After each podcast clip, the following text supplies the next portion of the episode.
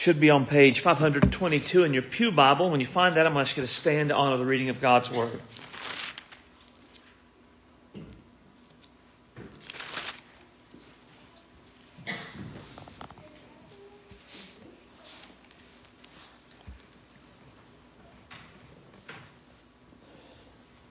I'll read the whole chapter. We're just going to look at a portion of this tonight. Then the Lord said to me, Take for yourself a large tablet and write on it in ordinary letters, Mahar Shalal Hashbazaz. And I will take to myself faithful witnesses for testimony. Uriah the priest, Zechariah the son of Jeberechiah.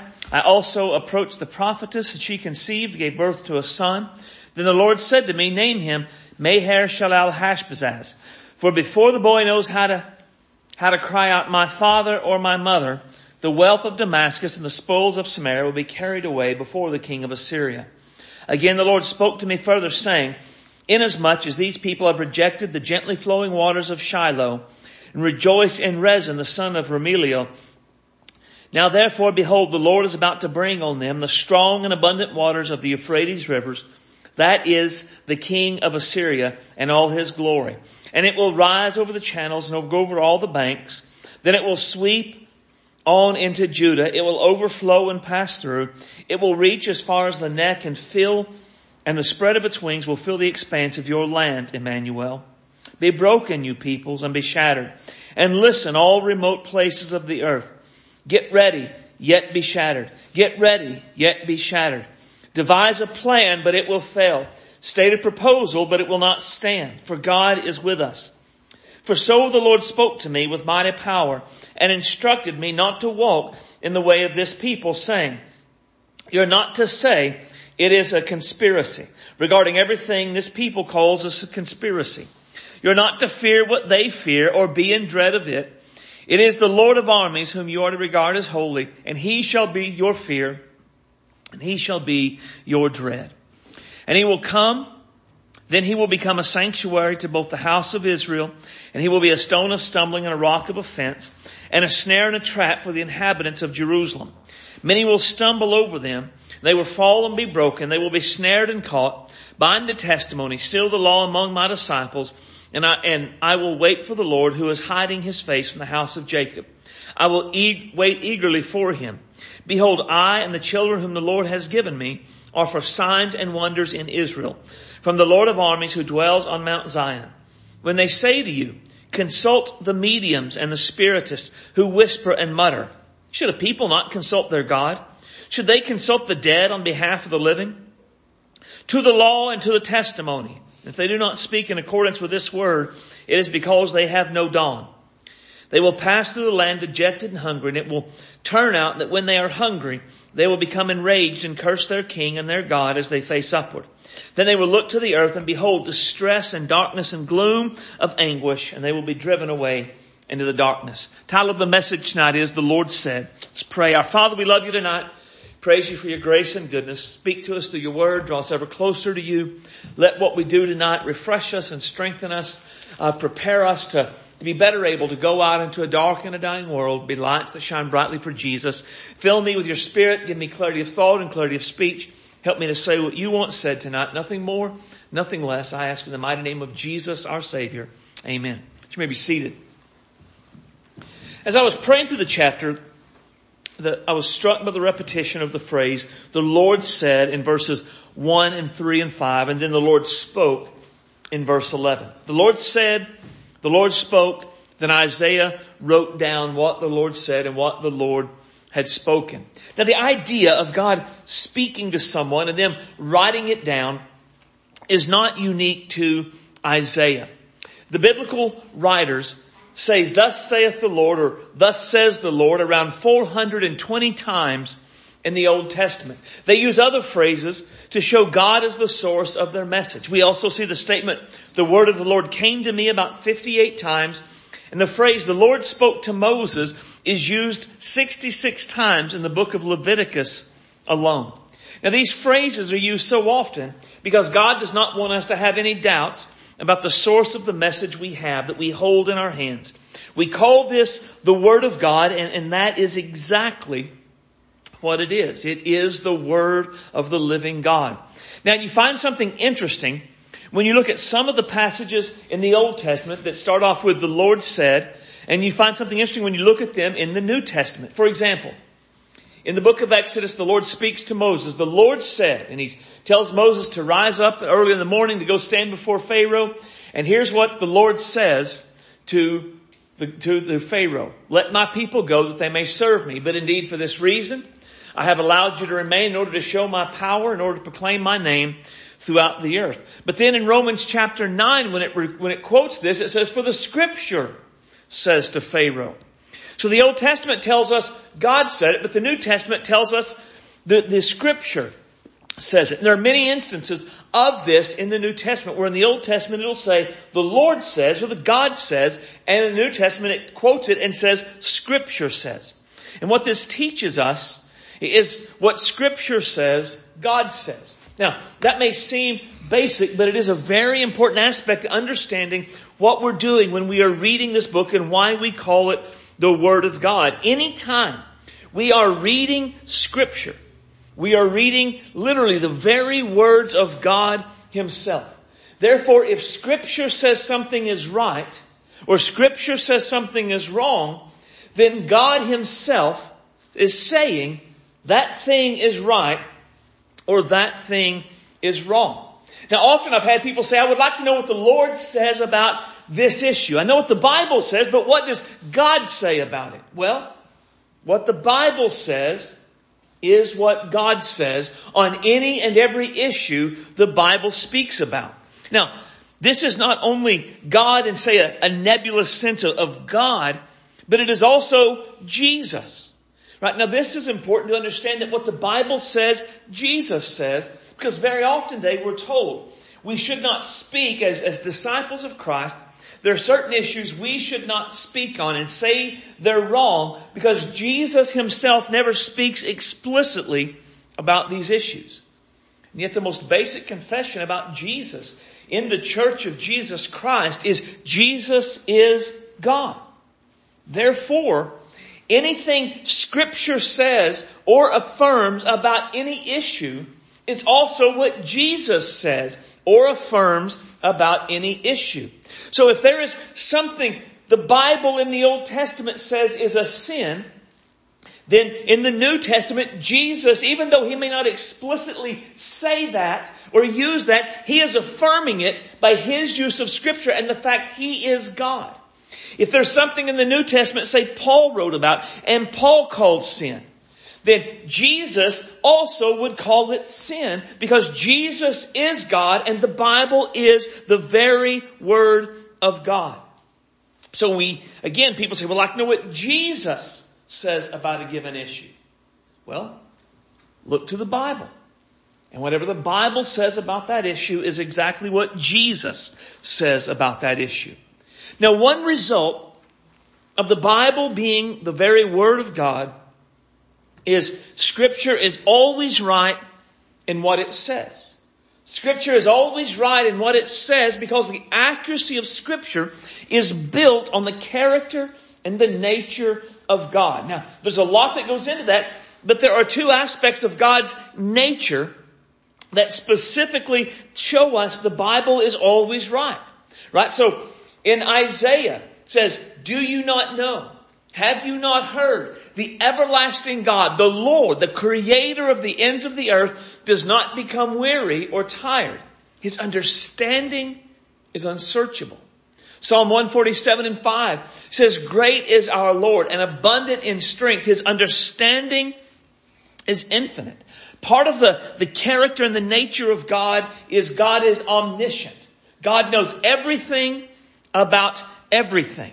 Right? Just as there is no end to God's power, there is no end to God's knowledge. God can speak authoritatively and accurately on any subject, from history to science to theology, and whatever He says is right because He knows everything about everything. Not only does God know everything, is that a part of His character? But we have hope in eternal life, which God who cannot lie promised long ago.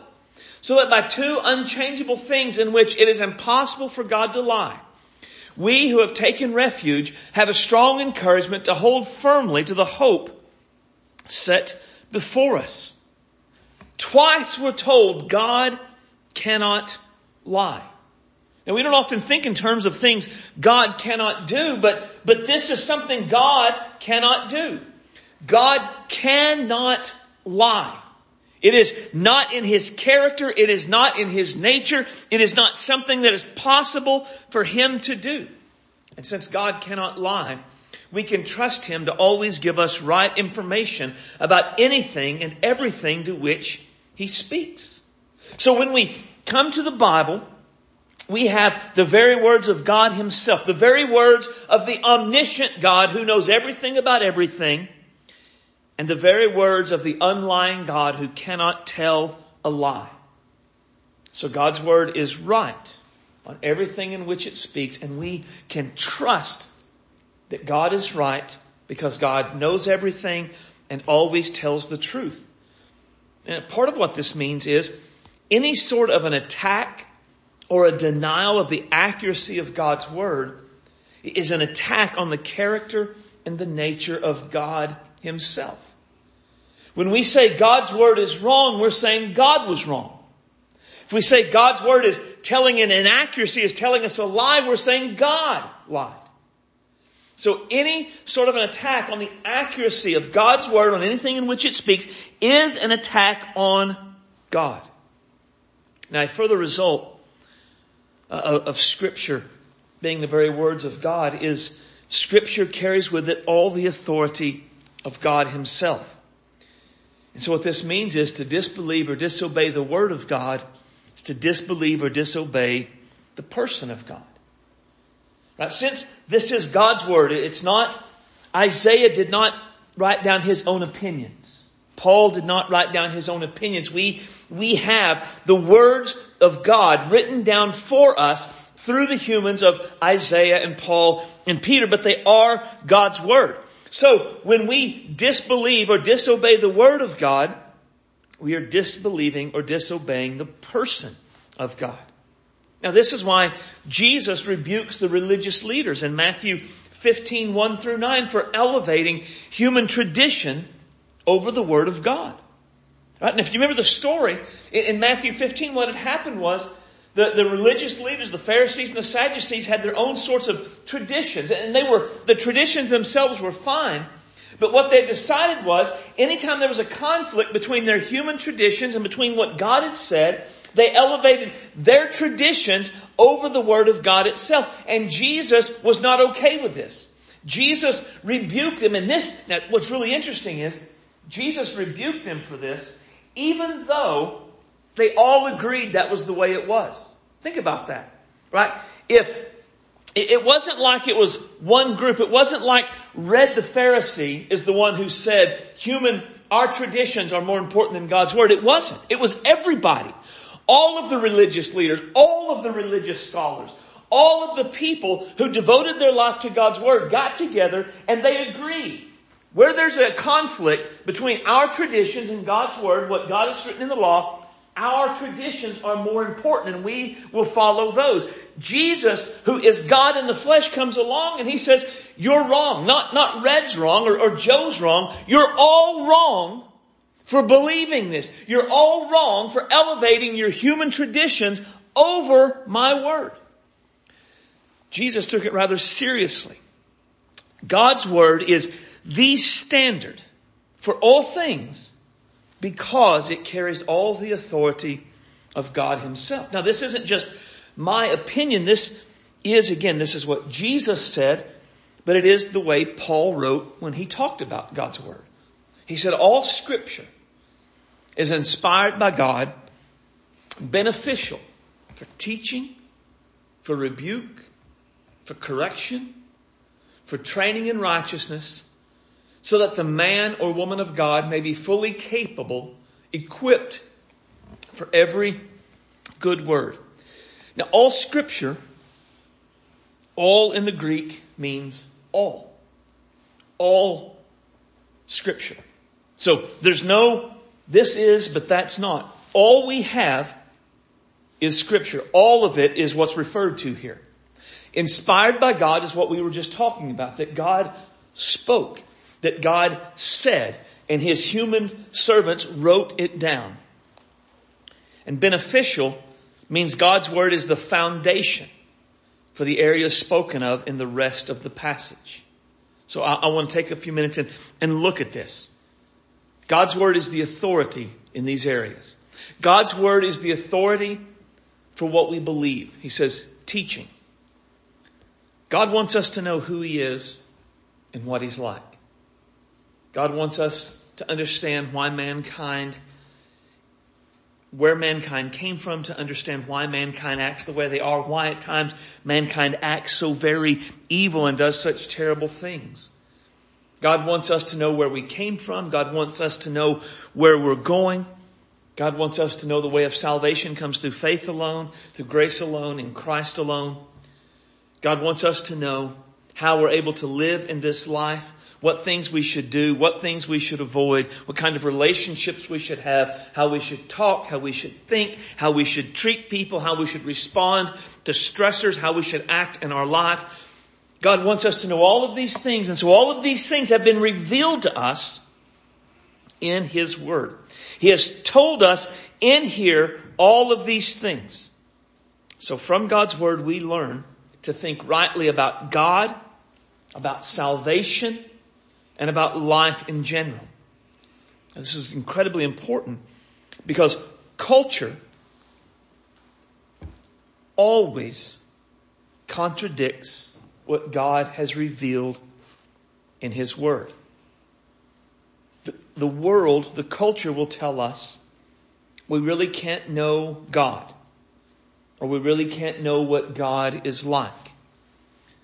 The world will tell us we began as primordial sludge and evolved into humans through random chance and circumstance. The world will tell us people are basically good and their main problem is a lack of resources or a lack of education.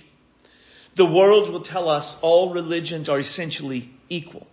They're either all equally right or they're all equally wrong, but no one religion is the way.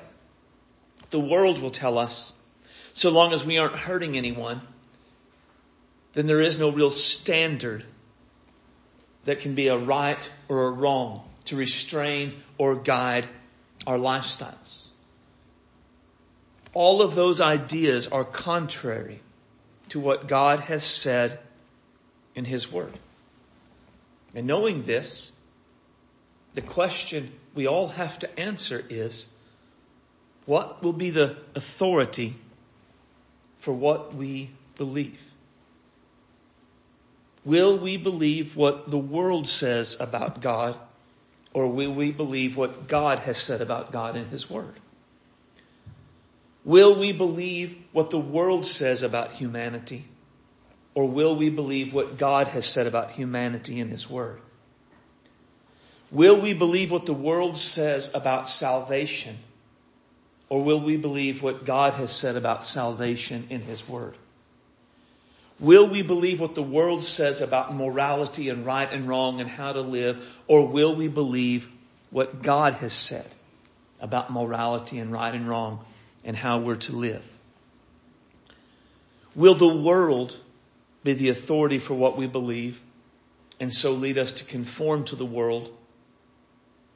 Or will the Word of God be the authority in what we believe and so lead us to conform to God's will and to the person and the work of Jesus. God's Word is the authority on what we believe. The omniscient, unlying God has revealed to us what's right, what's wrong, what to believe. That's the story, that's the authority. God's word is the authority for the rebukes we receive. Right? It says rebuke. Now rebuke is, is essentially to show us what's wrong. Lots of people will tell us what's wrong with our lives. The world will tell us what's wrong with what we believe and how we live and what we do. But God's word is the authority for the rebukes we receive. Not what the world says, not what our friends say, not what anything, but God's Word. Now, the, the reality is God's Word will rebuke us at times. It will confront us and convict us about the way we think about God or salvation or life in general. Right? And, and let me say it will, not it could or it might. It will. Here's the reason. None of us are perfect. None of us at this point have everything done exactly right. We don't have all the right beliefs about everything there is to believe. We don't live in all the right ways there are to live. We don't react in all the right ways we're supposed to react. We don't do all the right things we're supposed to do. So there are going to be times where we're in God's Word and it is going to correct us. It is going to rebuke us. It's going to confront us. It's going to convict us. It's going to make it clear to us we have wrong thoughts. We have wrong actions. We have wrong beliefs. Now, at times this rebuke will be a gentle nudge. We, we read it and we immediately see. That's not what I believe. That's not what I do. That's not how I talk. That's not the way I'm acting in this particular situation. That's just a, a gentle nudge. And at times it will be a strong conviction. Our hearts will be pricked. We will feel the weight of our sin and the weight of our error pushing down upon us. Question. What are we going to do when God's work, God's word rebukes us? Will we ignore it and go on the way we're living? Or will we turn to Jesus with confession and repentance, seeking to get back on the right track? Now, it's easy to say, I'll respond with repentance and confession until we're rebuked about something we really want to do. At this point, we either demonstrate our want as the authority in our lives, or we demonstrate God's Word as the authority in our lives.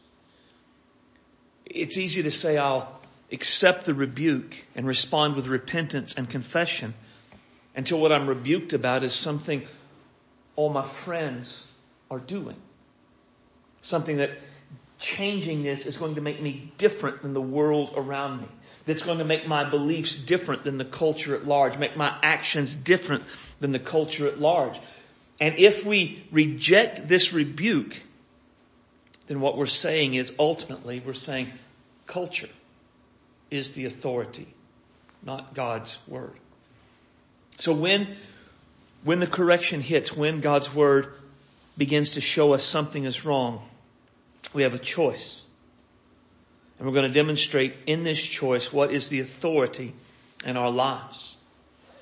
We, we demonstrate our want as the authority in our lives. We demonstrate culture as the authority in our lives. We demonstrate something else as the culture as the authority in our lives if we reject the rebuke and say, no, I'm not going to do that. We demonstrate God's word as the authority in our lives when we repent and when we confess it over our lives. We demonstrate God's Word as the authority in our lives as we submit to God in anything He shows us from His Word. Right? God's Word, because the omniscient, unlying God has given His Word, it has the authority to rebuke us over anything and everything in our lives. Any thought, any attitude, any value, any priority, any action, any reaction, any, any, anything. And because it is the Word of God, there is an expectation from God that we will submit to that rebuke. We will repent of what we're rebuked about and we will confess it as sin to Jesus. And we will then strive to live for Jesus and bring our lives and believe what we're supposed to believe, do what we're supposed to be doing. Any response other than receiving the rebuke through repentance and confession shows something other than God's word is the authority in our lives. God's word is also the authority for changes we make. Right? So for teaching, for rebuke, for correction. God's word not only points out when we're wrong, God's word shows us what is right. It shows us how to fix what's wrong. This is a, a good thing. God's Word doesn't just say that belief is wrong. God's Word says that belief is wrong, this belief is right. Here's what you should believe. This action is wrong. Here's what you should be doing instead. This value is wrong. Here's what you should value instead. This priority is wrong. Here's what you should prioritize instead. This, this way of speaking is wrong. Here's how you should be speaking instead. That, to me, that is a, a wonderful aspect of God's Word. Many people want to tell us what's wrong with us. But only God's Word will show us how to fix what's wrong. How to change the wrong beliefs and whether to replace them with the right beliefs. Now, correction does imply change. Changing our wrong thinking. Changing our wrong actions.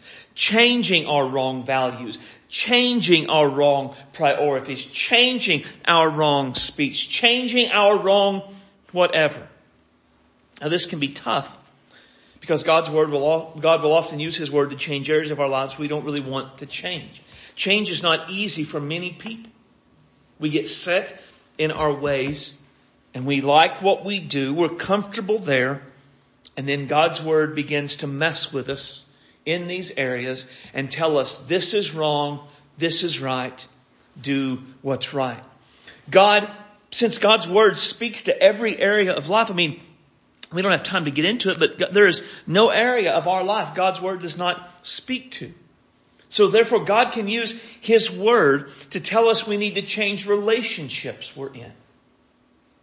God can use His Word to tell us to, to stop this relationship or start this relationship or cultivate this relationship or let that one kind of slide a little bit. God will use His Word to tell us to change in our relationships. God can use His Word to tell us to change how we spend our time, how we spend our money. God's word speaks to redeeming the time, being generous with our finances. It can tell us to give here, to stop this, to be there, to, to do this. God's word speaks to how we raise our children. God's word could tell us how to change certain things about what we're doing in our child rearing. God's word tells us on, on what we're to think on, right? So it can change us on what we watch on TV or how much TV we watch. God can use His Word to, to change the way we talk. Certain kinds of speech, the Bible says, should never come from the mouth of a disciple of Jesus. Other kind should come out of our mouth. We're to speak this way, but, but not that way. God can use His Word to change what we're going to do with our lives. I mean, there is no area of our life where God cannot use His Word to correct us, to change us. So what will we do when God uses His Word to change how we think or what we believe or the way we live or what we have planned with our future? Will we keep going the way we are or will we make the changes God reveals to us from His Word? We demonstrate God's, the, the authority of God's Word when we are willing to change anything in our lives so that it will be in line with what God has said in His Word. God's Word is also the authority for how we live. Right? For training in righteousness. Through God's Word, we are trained to become righteous, to live righteous, to have righteous relationships, to react to stressors in righteous way, and just generally to live in the world in a way that demonstrates the, the work and the Word of God.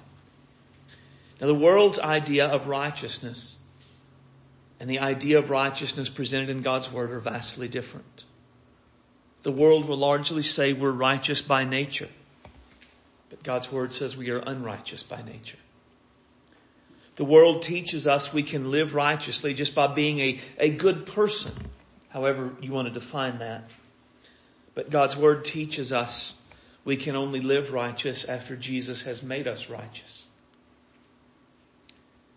The world teaches us to live however we want to live, And that's a righteous thing so long as we don't hurt others. But God's Word teaches us that we're to strive for holiness, righteousness in our actions. The world tells us righteous relationships are any mutually pleasing relationships between two consensual adults. But God's Word teaches us there are some people we should not be in a relationship with, and there are some things we cannot do in any relationship outside the bonds of marriage. The world teaches we're to blast anyone who disagrees with us. But God's Word teaches we are to be peacemakers. So what do we do? When the world's idea of righteousness clashes with the idea of righteousness presented in God's Word. Will we follow the mindset of the world and live with the world's righteousness? Or will we make the necessary changes to live in the righteousness God's Word describes? We demonstrate the authority of God's Word when we let God's Word determine what is and what is not righteous, and we strive to live in those ways. We see in the last in verse 17, God's Word is these things for us so we may be fully capable, equipped for every good work, for everything God wants us to do. One of the most important questions we will ever answer is what will be the authority in our lives? Now, if we are disciples of Jesus, Jesus has answered this question for us. Jesus told us we are to build our lives on His Word. That's the answer Jesus gives to what is the foundation of our lives. What is the authority of our lives. Jesus modeled this when he resisted Satan's temptations and deceptions by quoting God's Word.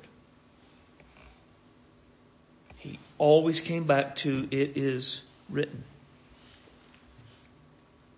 But the only way God's Word can be the foundation of our lives is if we are students of the Word. See, the foundation, we have to know what it says before it can be the foundation of our lives. If you think about it though, that should be a natural response to this being the very words of God, revealing to us the will and the want and the ways of God. God's word can't instruct me on what to believe if I don't know what it says. God's word can't show me where I'm wrong if I don't know what it says. God's word can't correct me when I'm wrong if I don't know what it says. God's word can't train me how to live righteously if I don't know what it says. Therefore, what we have to do is be diligent to present ourselves approved to God as workers. Do not need to be ashamed, accurately handling the word of truth. Notice we are told to be diligent. It's a strong word. One of my commentaries explained the word diligent means to, to make every effort, to labor, to do one's best, to work hard, to endeavor, to give all diligence, to be zealous, to eagerly strive, to exert oneself, and to make haste. So we're to be diligent. We're to be all of those things. And we're to do it as, as workers. And we're to be diligent workers regarding God's Word. Now that's a challenge. I mean, if we were to be honest tonight, about being a diligent worker regarding God's Word, could we say our effort in God's Word is we make every effort to study it. We, we labor in studying it. We're diligent to study it. We, we do our best to study it. We work hard to study it. We endeavor to study it. We give all diligence to study it. We're zealous to study it. We eagerly strive to study it. We exert ourselves to study it. We make haste to study it. That's what we're supposed to do. That's what it says. And why are we to do this? So that we can accurately handle God's Word. We all have heard the statement. You can make God's Word say anything, or you can make the Bible say anything you want it to say. We've all heard people make that statement. And there's some truth to it. If you're willing, if you're lazy, and if you're willing to twist it, you can absolutely make God's Word say whatever you want to say. But that's not what we're out to do. As disciples of Jesus, we're not trying to be lazy and to twist God's word and to lack integrity regarding it and to use it as a hammer to smash people to prove our points. That's not what we're doing. We're trying to be diligent so that we can accurately handle it. That, that accurately handling it means we not only can say these are the words it says, but this is what it means. This requires diligence on our part. We don't want to impose our will on God's Word. We want to draw out what God's Word actually says about these issues. We aren't going to God's Word to say, I believe this, show me I'm right. We're going to God's Word saying, show me what I'm supposed to believe. We don't go to God's Word saying, I'm going to do this action. Show me I'm right. We go to God's Word and say, I want my actions to be right. This is accurately handling the Word of God. We're to be able to handle it for ourselves and we're to be able to explain it to others. As disciples of Jesus, we're not only in this for our own ability to understand. We're to be able to help other people understand as well. This requires effort. It takes diligent work to be able to know God's Word well enough. It can be a legitimate foundation to our lives. I think uh, at times people have the idea that there is something almost just magical about the book itself. I have a Bible. And, and I keep it in my house in a place of honor. Look at that. It's right there. I see it every day. And everybody who walks in, they see I've got that Bible right there. Well, do you study it? Well, no, but look at where it's at. It's in this place of honor in my house, and everyone can see it. Listen, the Bible's not a good luck charm. There's no special protection offered by owning a Bible. It's not the foundation of our lives because we keep it in a place of prominence in our house. It's the foundation of our lives as we know what it says and we submit to its authority and what we believe, the rebukes we receive, the changes we make and the instruction in righteousness on how to live. We have to be students of the Word. We, we are commanded to be students of the Word. And this is for all of us. As Americans, we are exceedingly blessed when it comes to God's Word. All it takes for us to study God's Word is to grab our own personal copy and our preferred translation. I mean, we don't just have a personal copy. We have multiple copies probably in multiple translations. If we have smartphones, we have access to multiple electronic Bibles in virtually every translation known to mankind. We have access to the internet. We can go to websites like blueletterbible.com and there is every English translation, several foreign language translations, commentaries and devotions, and all of the study stuff we might ever want. And if we want our own personal copy of the Bible, we can Google free Bibles. And I promise you, there is some organization, some church somewhere giving out free Bibles, probably in whatever translation you prefer, and you fill out the information, give them your email address, they will mail you a free copy of the Bible. But do we take advantage of what we have, the riches we have in God's Word.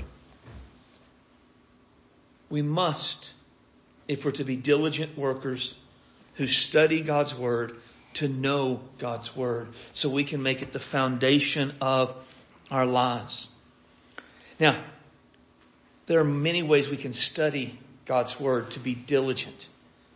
One is just a general study of, of God's Word.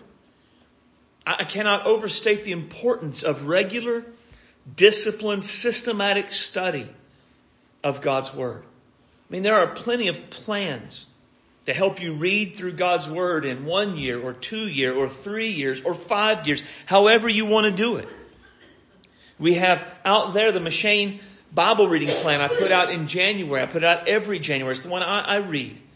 You can Google it. You can look at YouVersion and find Bible reading plans, just however, just a year with Jesus. You can, I mean, there is numerous ways to regularly study the Bible. You can just pick it up and start in Genesis and work your way through. I mean, there's no end to the ways to have a, we can do this. The key is not the Bible study plan we have or how many chapters a day we read. It is the, the disciplined, consistent, systematic study.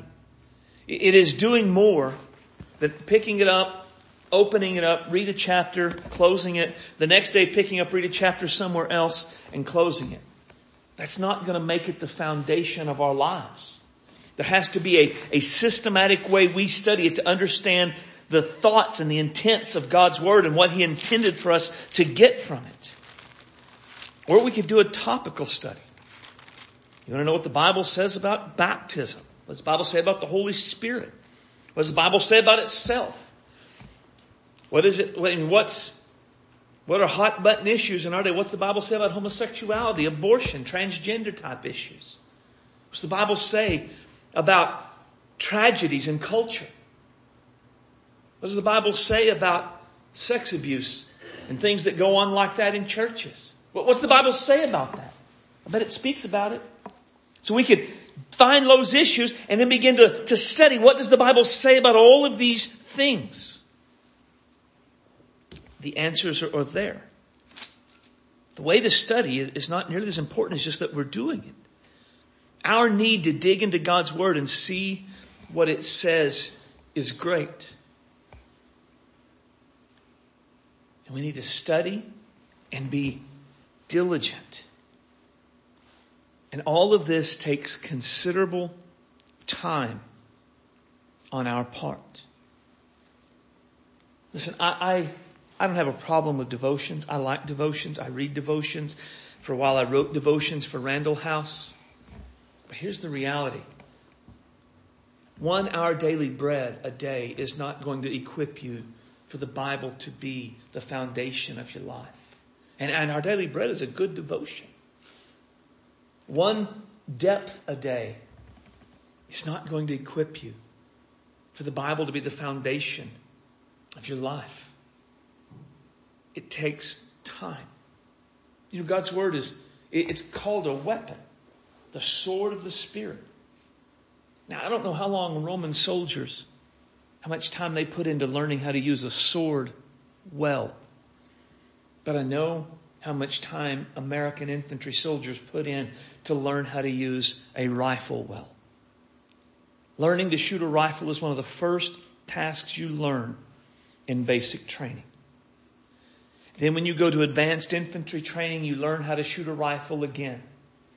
And then when you arrive at your unit after you've graduated and you're a soldier, you learn how to shoot your rifle again. And then you shoot it again and again and again and again.